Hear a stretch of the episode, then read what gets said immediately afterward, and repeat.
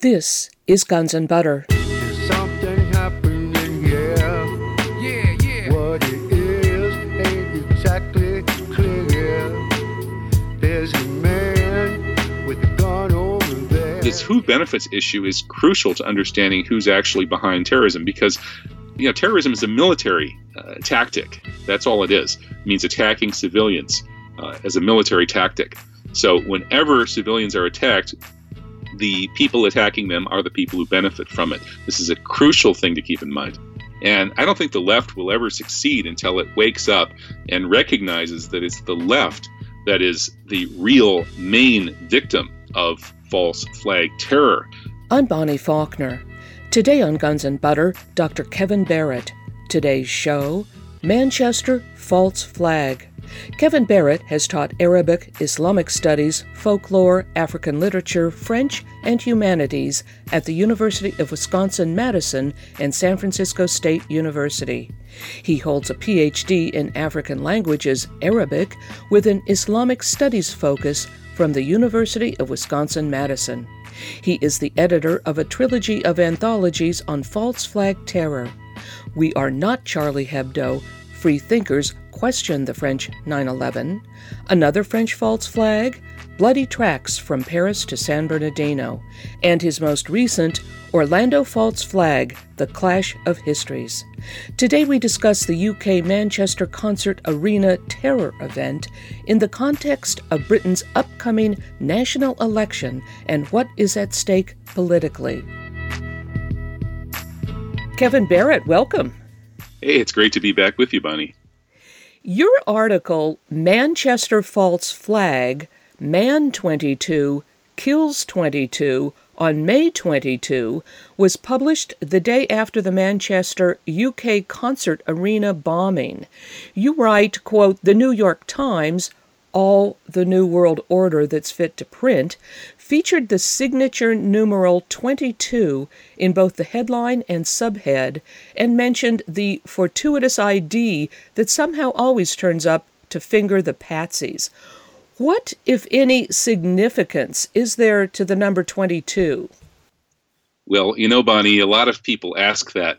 Uh, and in retrospect, I think maybe I wish I could have found a better way to sort of headline and begin the article rather than with this uh, very controversial and far fetched sounding uh, reference to the numerology of false flag terror attacks. Um, the people who have studied this uh, often come around, uh, as I did, uh, to recognizing that this is a real issue. Uh, but the unconverted, who were the people we're trying to reach, tend to be skeptical, and uh, I, I, hope that they don't just jettison the whole article because it, it started with this kind of controversial and, and weird sounding reference to false flag terror numerology. You know, I, I was skeptical too uh, after 9 11 when I started hearing from Captain Eric May, a retired former Army intelligence officer who was writing op eds for the Houston Post until they fired him because he came over to 9 11 Truth. Uh, he, he told me and, and spent a lot of time convincing me that, in fact, the perpetrators of these events do sign them uh, with numerological references. So that just as graffiti artists tag buildings uh, to show their they were there, they own that building. This gang owns it. Likewise, the gang that pulls off these false flag stunts signs their events using numbers. That is, when the newspaper reports an event like this with multiples of 11, for example, this is a clear sign to members of the gang that this is one of our events. And as Captain Eric May said, I don't believe in numerology but it seems that they do. So, uh, with this particular event in Manchester, all of those 22s really jumped out at me. Um, and, and you know the, the idea of 11 and multiples of 11 being related to these events is actually fairly clear once you look into it. You know the two big deep state events of all time, uh, the Kennedy assassination and 9/11, both had multiples of 11 in them. Uh, JFK was on 1122, 1963, and 9 11, of course, was the uh, the the take it to 11 event of all time. So anyway, uh, there's a long history of this. If you'd like, I, I, could go into some of the other examples of 11s popping up uh, wherever you see these kinds of events. Well, yeah, why don't you do that, Kevin? I mean, I notice in your article you list at least six more events with this uh, 22. Yeah, yeah, that was actually, I think that was Ole Dammegard that supplied that list, although I thought of some of them too. The uh, fake beheading of drummer Lee Rigby happened on uh, May 22nd, the same date, uh, exactly four years earlier in 2013. The Brussels attack was on March 22nd. The Munich attack was on, uh, was it July 22nd? The London attack uh, was on March 22nd. That was a year after Brussels. Uh, that is this year. And then there was the Norway attack on I guess July 22nd, 2011. So those are the ones I think that that Ole listed. There are actually, of course, more. Uh, and when we start bringing in the number uh, that the 11 number, we we find that there are all sorts of these uh, interesting uh, historical uses of, of this number to to sign these kinds of events. Uh, for example, the, the euro was invented on 1 1 1999 uh, in exactly 11 countries. And uh, well, you know, so why why the interest in 11? Of course, we don't know because we're not part of this gang, but the likelihood is that there's some kind of Freemasonic aspect to this. Freemasonry is used as a kind of a private club for uh, the bankers and the top, you know, capitalists, the people who really run the world. And their symbols, uh, their number one symbol is the twin pillars of Hakim and Boaz. And so those two pillars form the numeral 1 1 or 11. That's probably the main uh, source of this fascination with the number 11. Is there any significance to the number of people that they say were wounded? Uh, well, I, believe what, what did they come up with? Uh, I think they came up with was it 119 wounded, didn't they? Uh, yes, that was that's right. Yeah, that, and I don't know if that stayed uh, if, if that's the current one, but I, I certainly noticed that a couple of days later.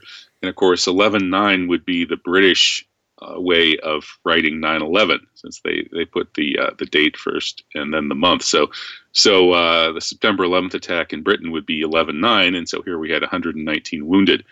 Um, and and again, it's easy to write this off as coincidence and say people like me are crazy for even looking into this, but we see this pattern over and over and over where uh, newspaper reports of these events, you know, and I'm not saying the number of actual wounded people or dead people is necessarily exactly these numbers, but the uh, the folks behind these events control the media, as obviously they must to prevent them from being exposed.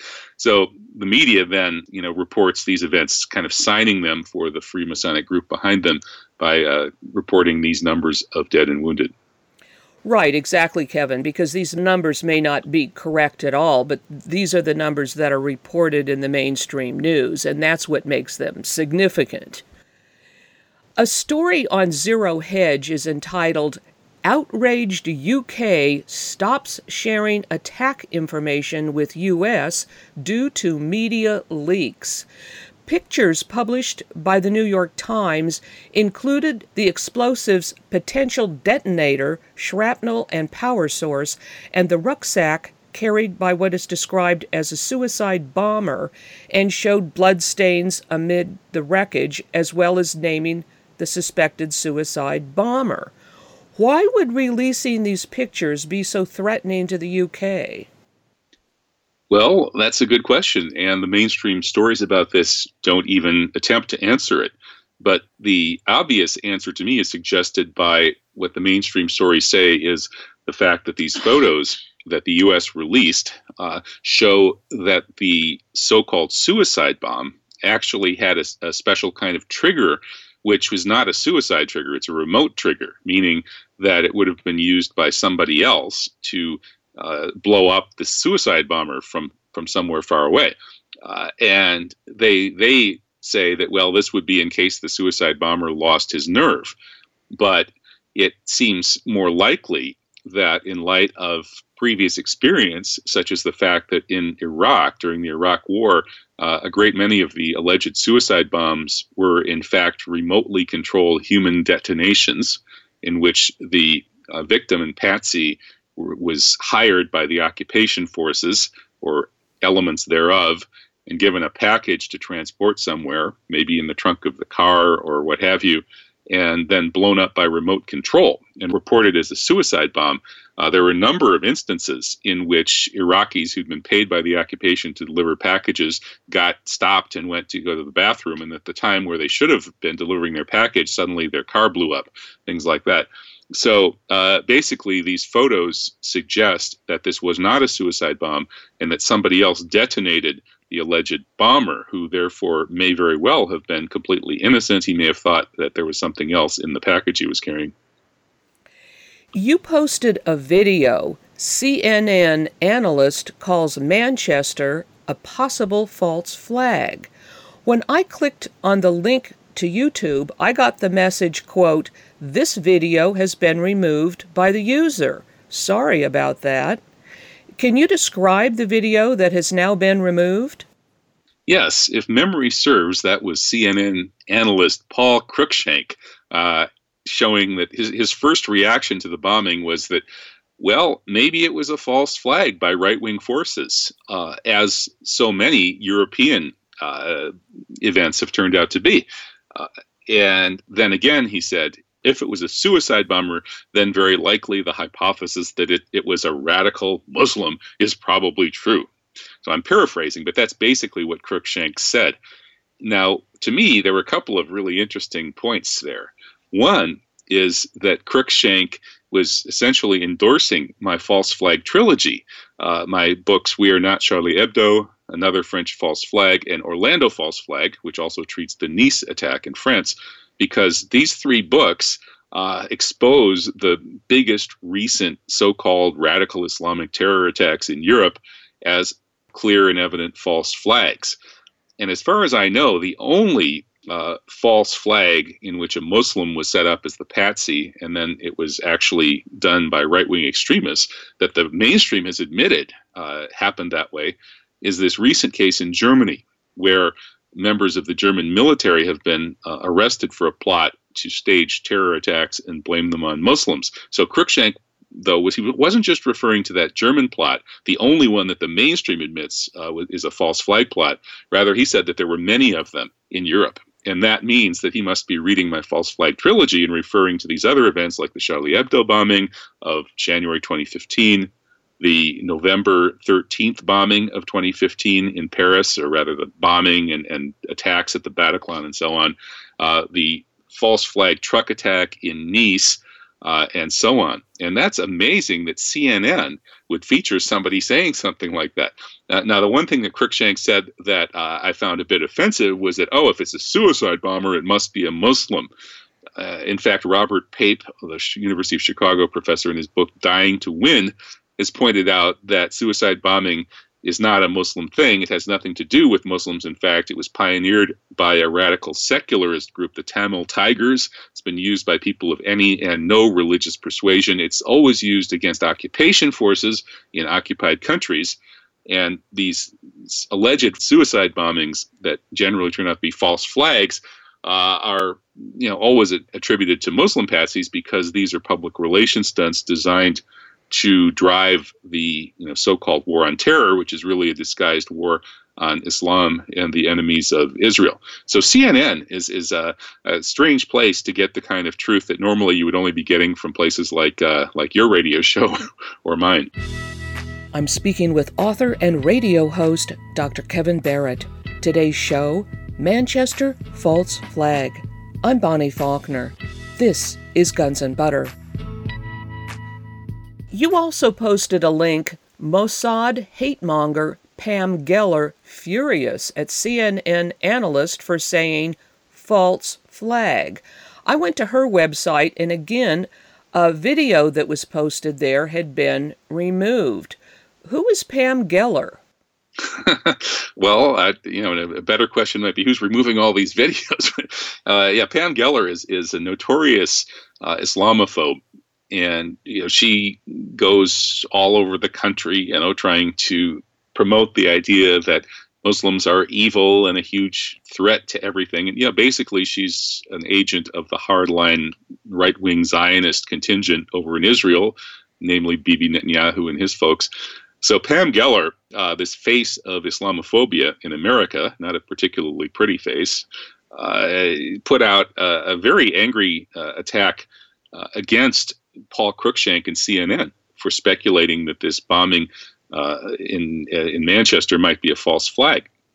So uh, I thought it was interesting that you know Pam Geller and uh, Alex Jones, the you know one, one of the former leading lights of the 9/11 Truth movement, were on the same page here. Both of them were uh, criticizing CNN for calling this a likely false flag. Alex Jones and Pam Geller are now on the same page. They're both promoting Islamophobia, and so if, if there's a false flag blamed on an Islamic patsy, they want to make sure that people keep blaming that Islamic patsy because their number one priority is to demonize Muslims on behalf of Zionism.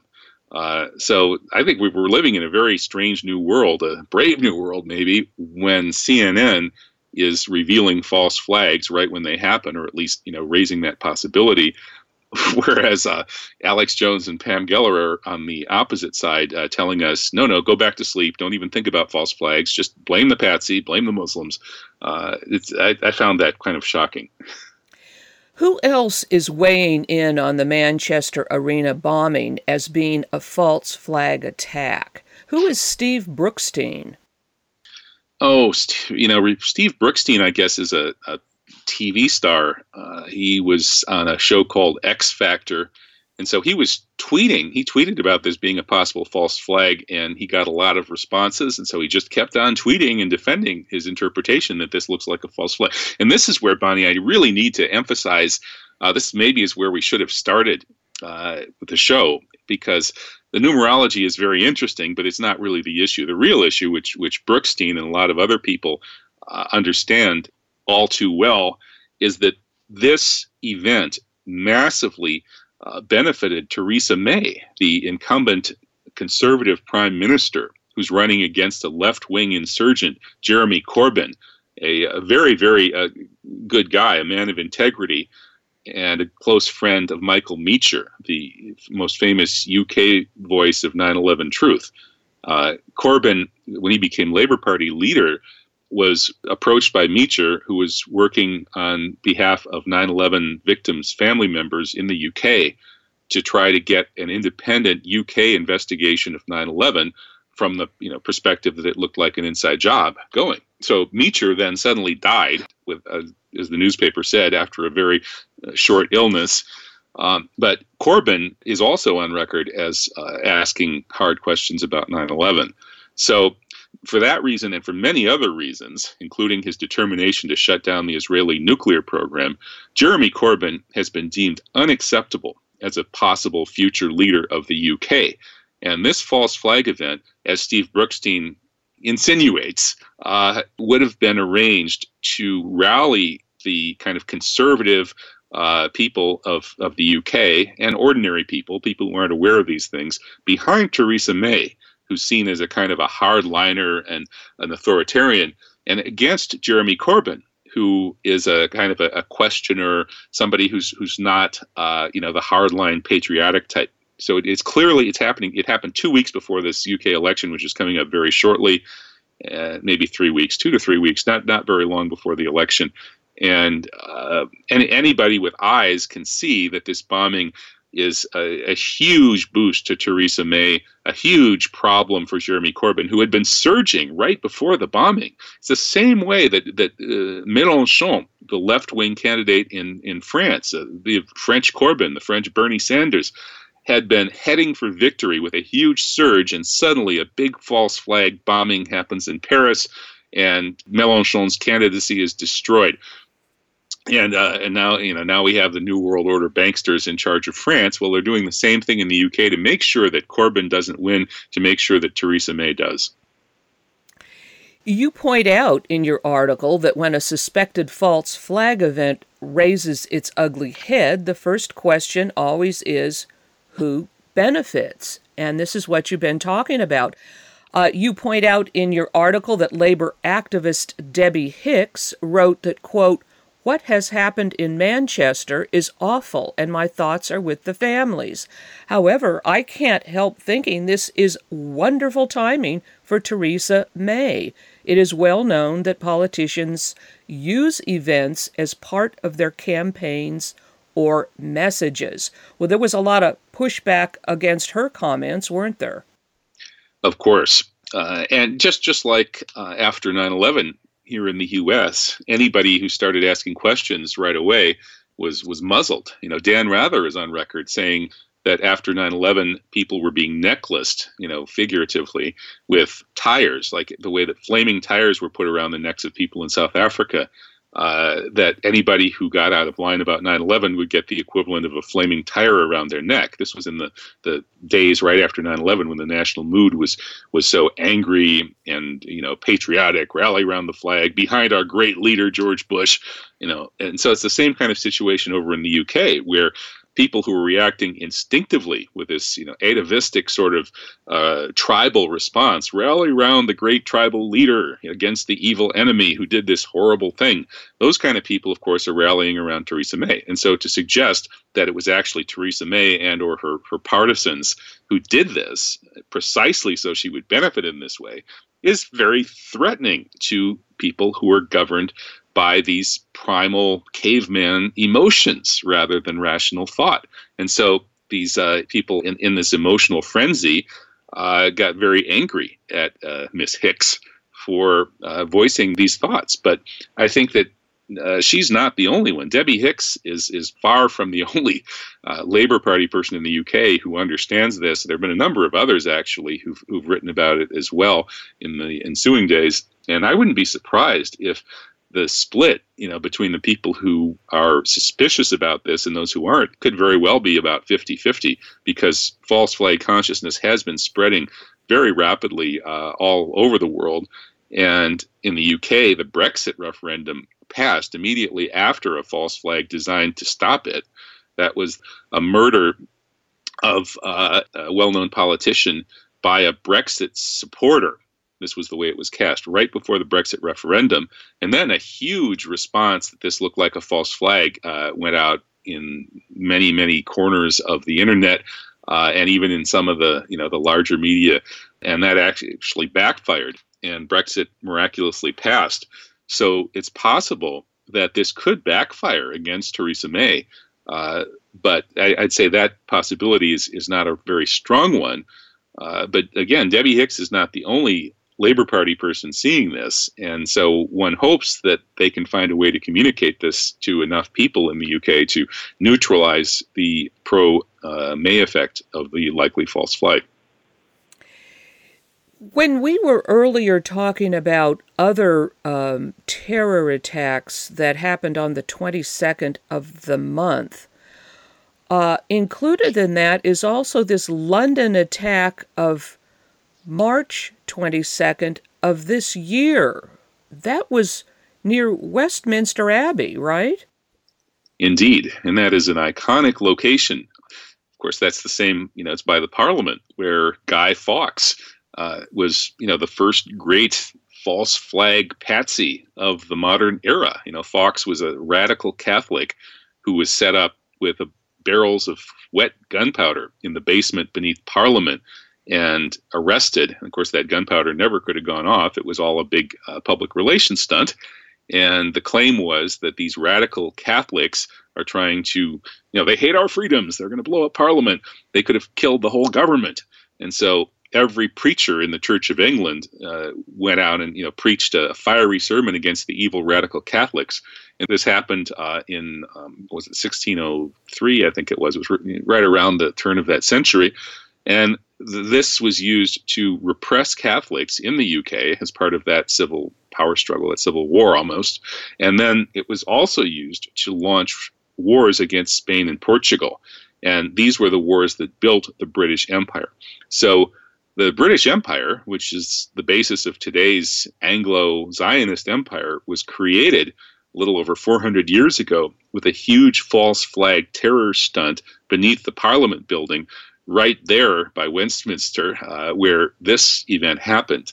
And there are, again, many indications that this uh, March 22nd Westminster attack was another uh, false flag, just like all of these that we're talking about. The Tory government of Theresa May has been proposing a dementia tax, which has made her run for prime minister, as you mentioned, that's coming up in a couple of weeks, uh, quite unpopular. What's a dementia tax?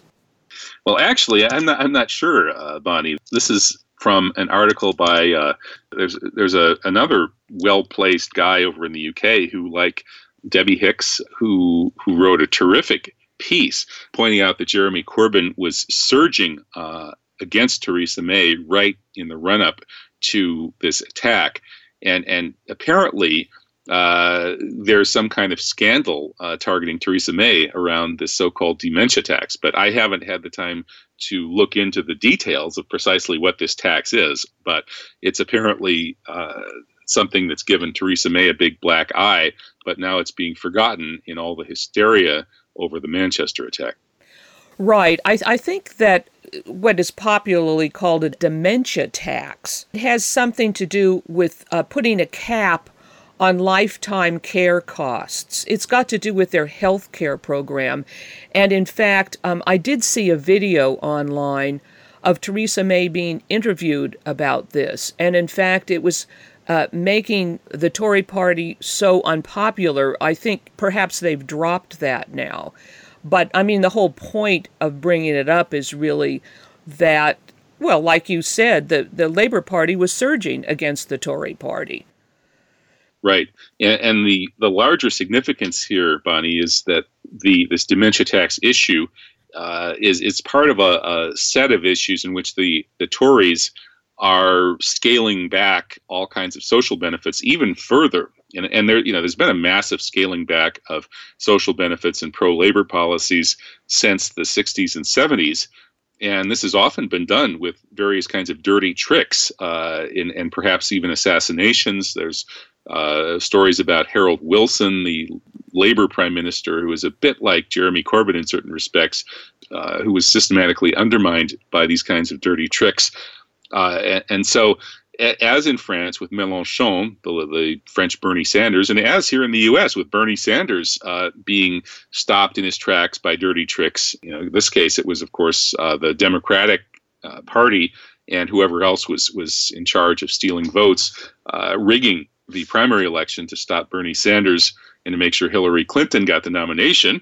Uh, decision, of course, blew up in their faces uh, when Hillary became the, the only candidate unpopular enough to conceivably ever lose to Donald Trump.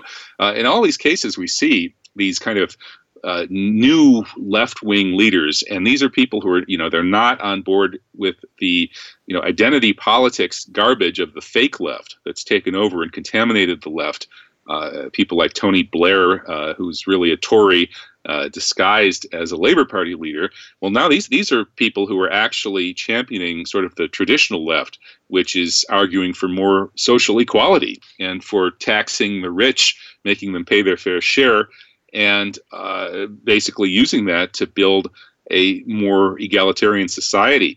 This is is strongly opposed by elements of the oligarchy who absolutely do not want to see somebody like Bernie Sanders or uh, Mélenchon or uh, in, in, in the UK uh, Jeremy Corbyn in power because they they don't want to pay the kind of taxes associated with these social benefits programs. There's been this neoliberal rollback of all kinds of social spending since uh, well since the 1980s really the Reagan era and now we're seeing that potentially being reversed with the popularity of these left wing candidates, uh, Sanders, Mélenchon, and Corbyn, and, and there, there are people like that in other countries as well.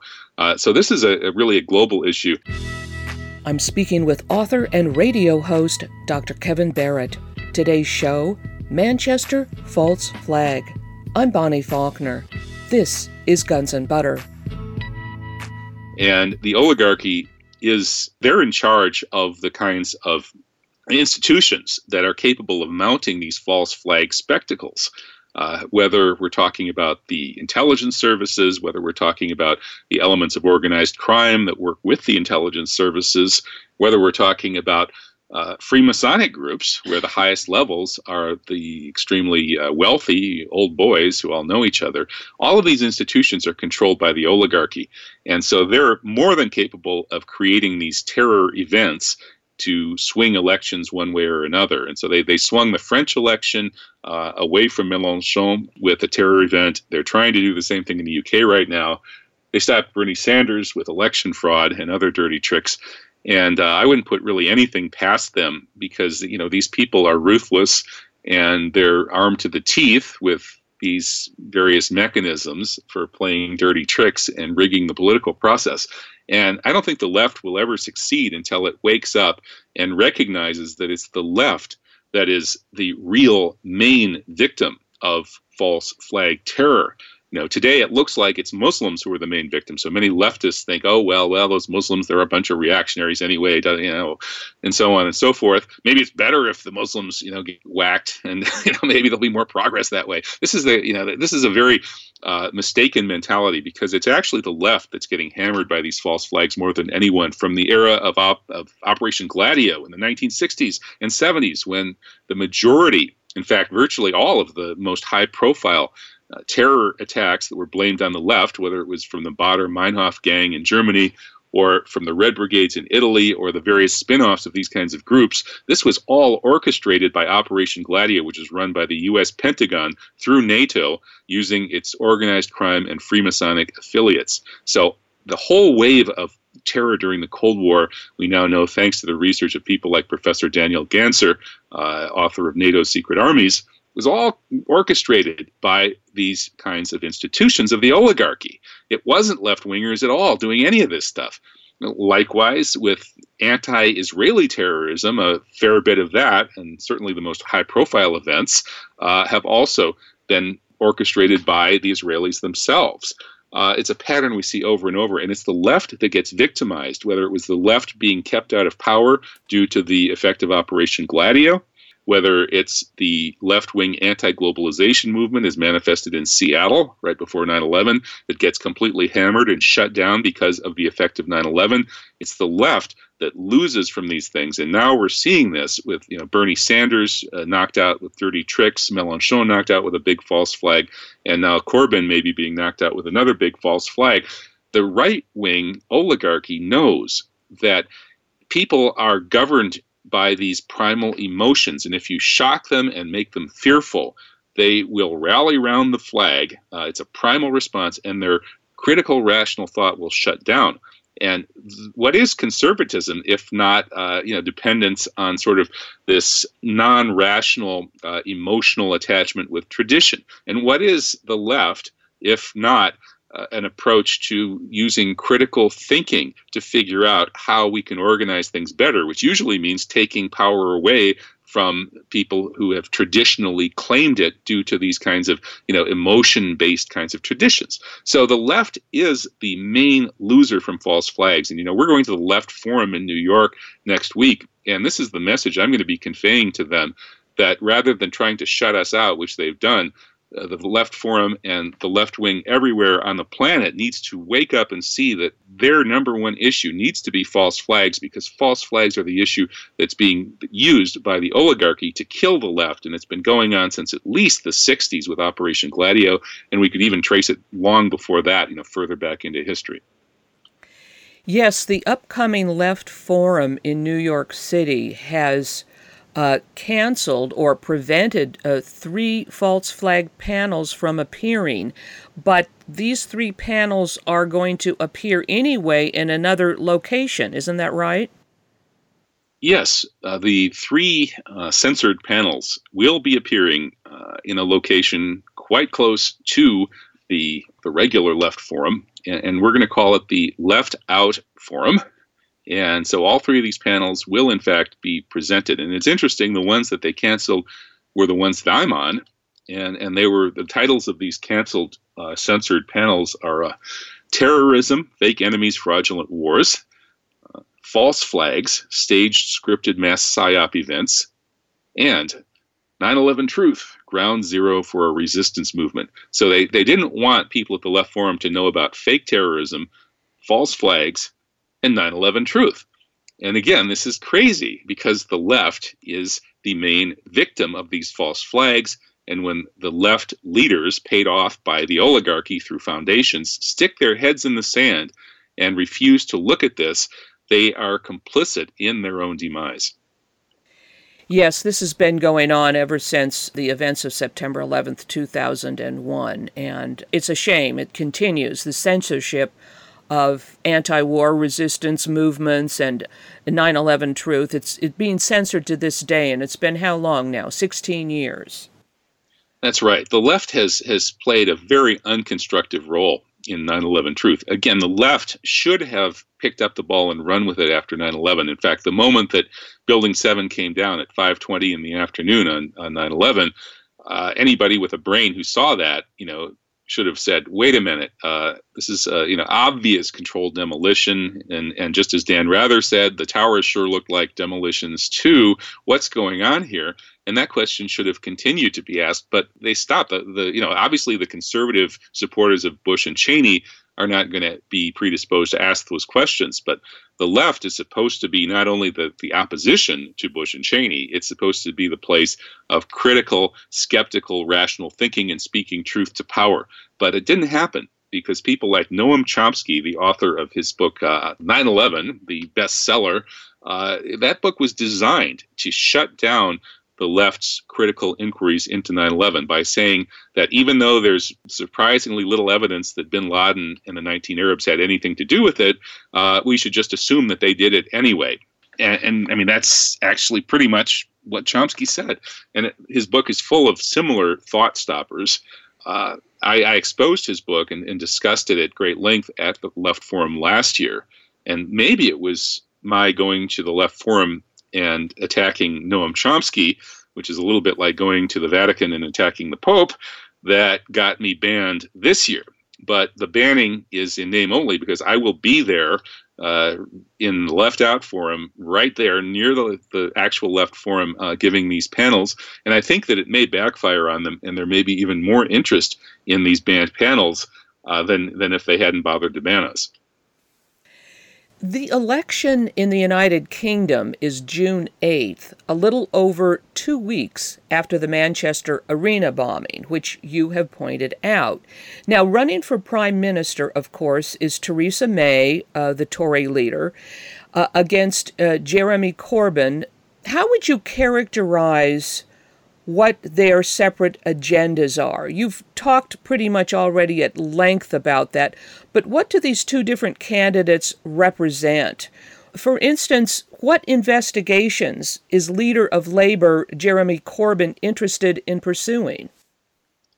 Well, uh, Corbyn uh, is basically just a, an old fashioned, um, honest person of goodwill who's found himself in a, a, a leading position through you know no fault of his own, no great desire of his own. No, he's not a power grubbing, game playing kind of guy. He's he's a little like Bernie Sanders, only I think in some ways uh, actually more appealing. And uh, he he is interested in uh, taking on some very very uh, dangerous issues. 9/11 uh, I already mentioned. Uh, he was a very close friend of Michael Meacher, the former environment minister, who supported David Ray Griffin and spoke out at length about 9 11 during the several years after 9 11. And then uh, there are rumors that he was threatened and he shut up for a while and then came back and started working on creating an independent UK investigation into 9 11 on behalf of the victims' families. Uh, and then he suddenly dropped dead. So this is Corbyn's one of his best friends.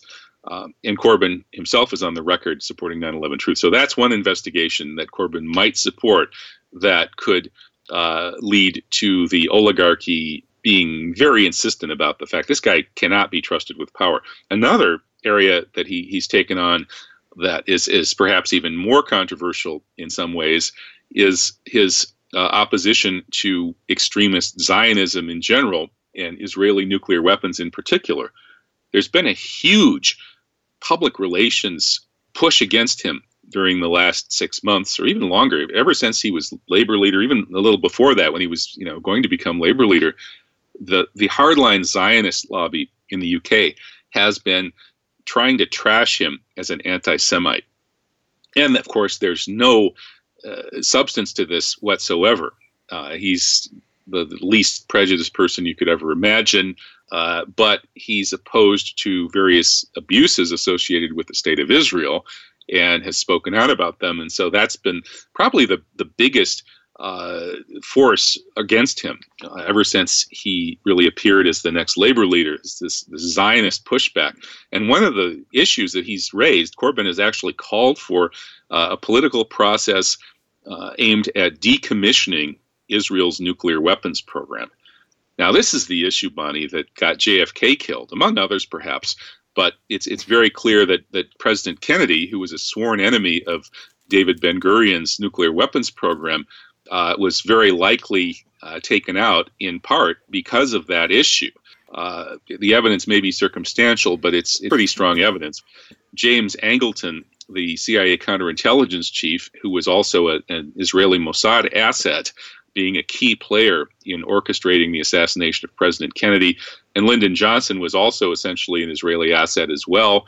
Uh, Michael Collins Piper's book, Final Judgment, goes into those issues. Uh, so here we have Jeremy Corbyn taking on the issue that got JFK killed, which is Israel's nuclear weapons.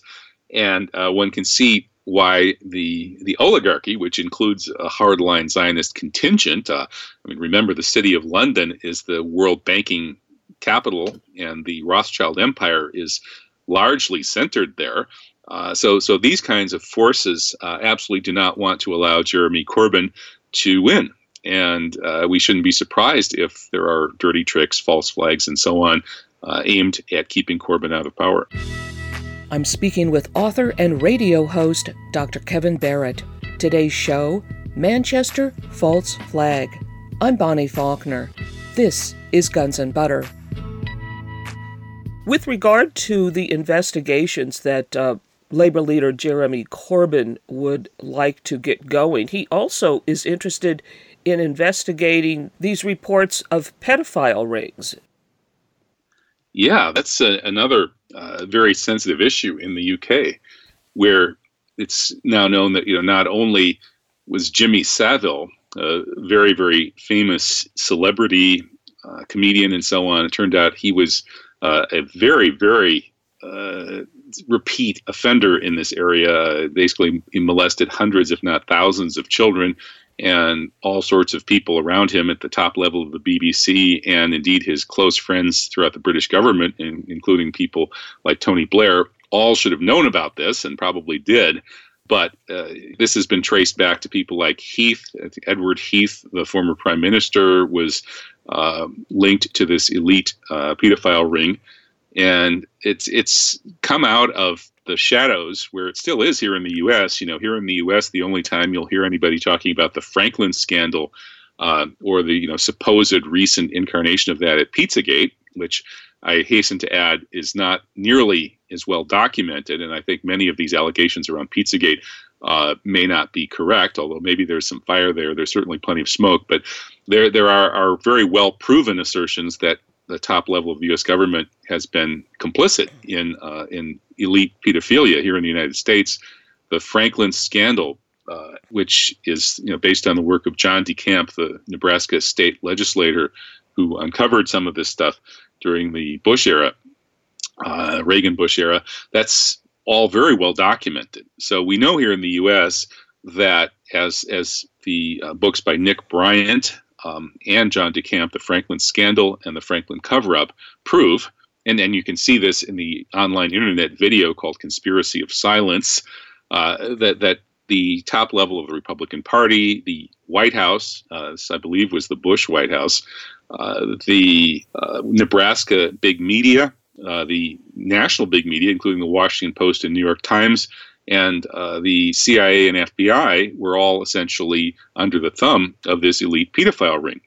And former CIA Director William Colby uh, admitted it to DeCamp and said, someday maybe we can make some progress against these people, but it's not going to happen anytime real soon. And for helping DeCamp try to bust this elite pedophile ring that was taking call boys on tours, uh, midnight tours of the Bush White House. Uh, CIA director, former CIA director William Colby, then suddenly drowned in a supposed boating accident. Uh, you know, this, this stuff is well, well documented. And likewise in the UK, the stuff around Jimmy Savile, his good friend Tony Blair, uh, Heath, and people like that is uh, now not only some of it is pretty well documented. Apparently, I mean, this isn't my number one issue, but I I, I do look at it. Uh, because it's one of the important issues that the mainstream usually won't cover. But that's breaking into the mainstream now in the UK. Uh, the Jimmy Savile part is totally mainstream now, and uh, it's now part of the official record that Savile was a uh, serial offender and it was very close to many of the you know, most powerful people in the UK who looked to be also serial offenders.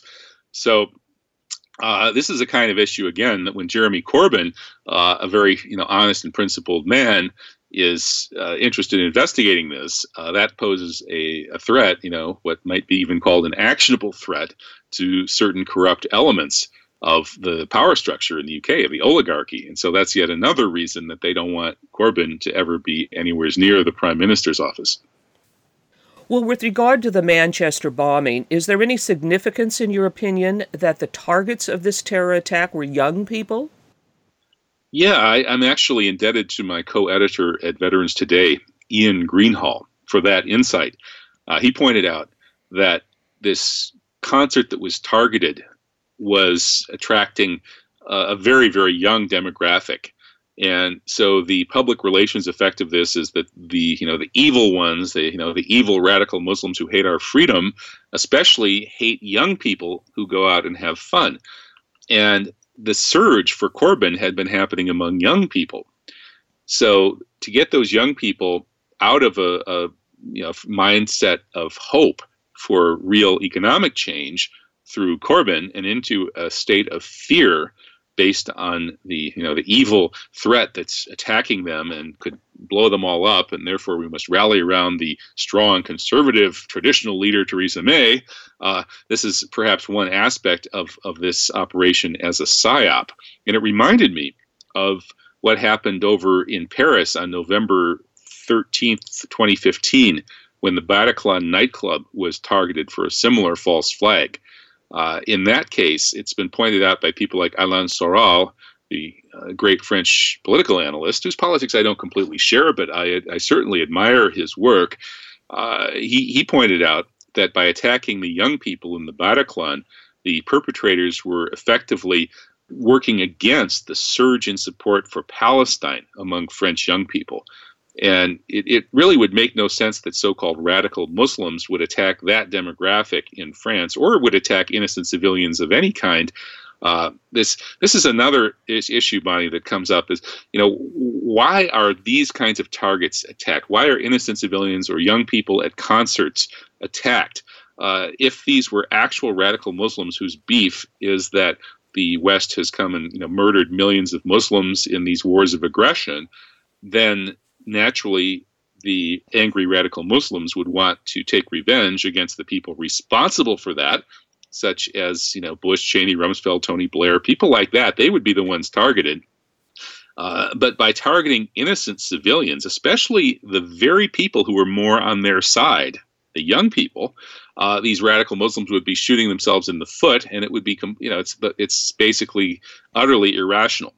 And of course, we're being told, oh, these crazy Muslims, they're completely irrational, so they'll just blow people up for no good reason. That's essentially what we're getting from our mainstream media, and that's they're convincing us to not use our reason. They're they're essentially uh, taking us out of a world of reason in which people act for rational motives that can be understood through rational thinking, and into a world of this, you know, atavistic caveman uh, tribal kind of emotion in which thought doesn't exist, and all we do is rally around the strong leader who will protect us because we're so fearful. Uh, so uh, we really need to stop and, and, and ask ourselves who targets innocent civilians?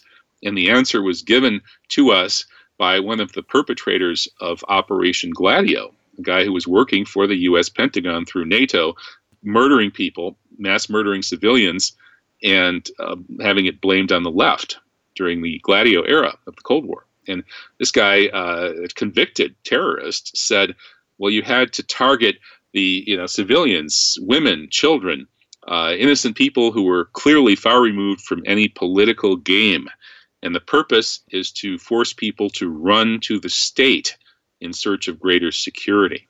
So, whenever innocent civilians are attacked in an ostensible terrorist attack, we should assume, unless other evidence surfaces, that this has been done by the people who will benefit. That is, people who want us to run to the state and especially its authoritarian figures and parties in search of greater security. On the other hand, if a supposed Muslim attacks Cheney, Rumsfeld, Tony Blair, or some other war criminal who's murdered millions of Muslims, uh, or who engages in what might be called rational military action in places like Palestine, designed to uh, undermine the Israeli genocide of the Palestinians, and, and, there are many other cases of actual, call it terrorism if you will, attacks on occupation forces in occupied countries, then that would be a rational military action by the so called radicals who did it. So this who benefits issue is crucial to understanding who's actually behind terrorism because you know terrorism is a military uh, tactic. That's all it is. It means attacking civilians uh, as a military tactic. So whenever civilians are attacked, the people attacking them are the people who benefit from it. This is a crucial thing to keep in mind.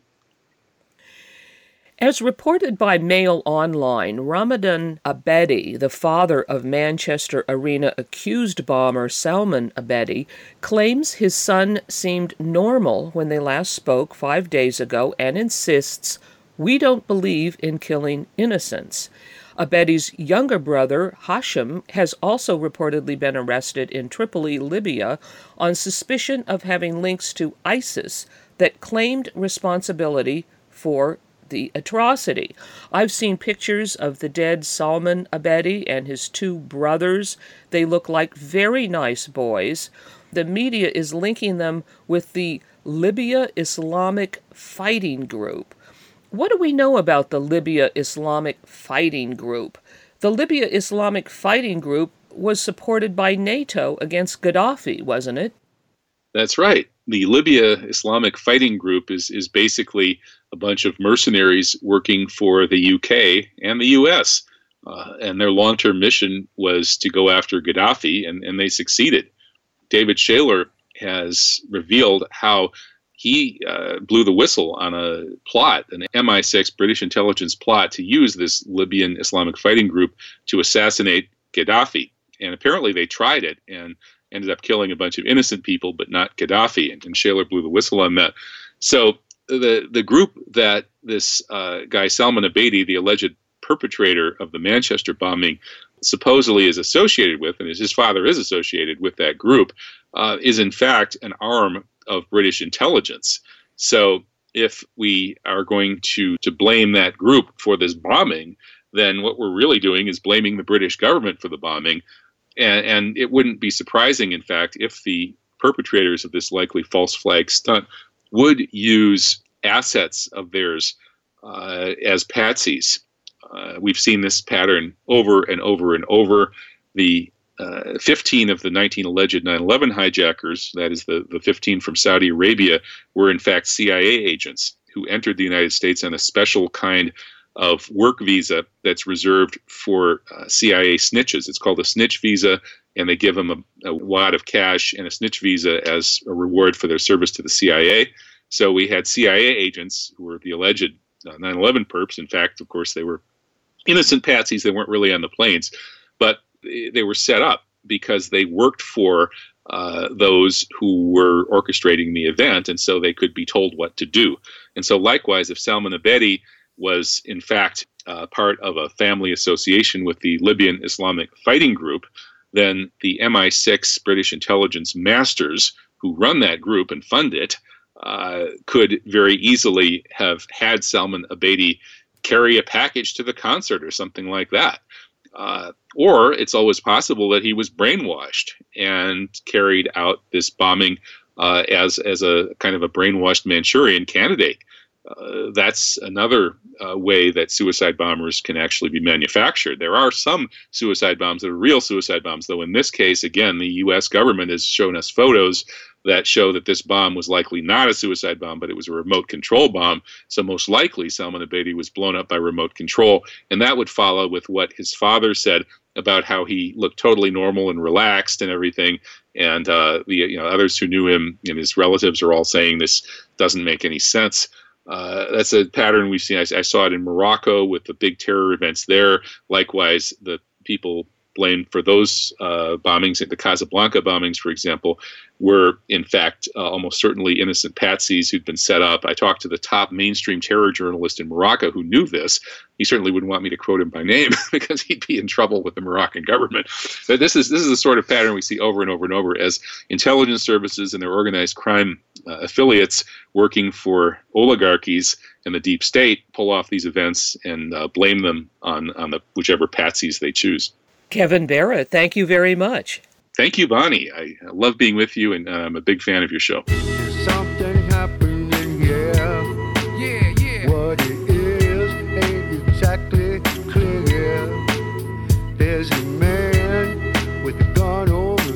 I've been speaking with Dr. Kevin Barrett. Today's show has been Manchester False Flag. Dr. Barrett has taught Arabic, Islamic studies, folklore, African literature, French, and humanities at the University of Wisconsin Madison and San Francisco State University. He holds a PhD in African languages, Arabic, with an Islamic studies focus from the University of Wisconsin Madison. He is the editor of a trilogy of anthologies on false flag events. We Are Not Charlie Hebdo, Freethinkers Question the French 9 11, Another French False Flag, Bloody Tracks from Paris to San Bernardino, and his most recent Orlando False Flag, The Clash of Histories. Catch Kevin Barrett's False Flag Weekly News every Friday morning at 8 a.m. Pacific at noliesradio.org. Visit his website at truthjihad.com. That's truthjihad.com. Guns and Butter is produced by Bonnie Faulkner, Yarrow Mahko, and Tony Rango. Visit us at gunsandbutter.org to listen to past programs, comment on shows, or join our email list to receive our newsletter that includes recent shows and updates. Email us at faulkner at gunsandbutter.org. Follow us on Twitter at G&B Radio. Hey yo,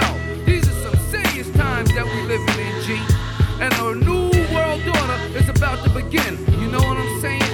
Now the question is, are you ready for the real revolution, which is the evolution of the mind? If you seek, then you shall find that we all come from the divine. You dig what I'm saying? Now if you take heed to the words of wisdom that are written on the walls of life,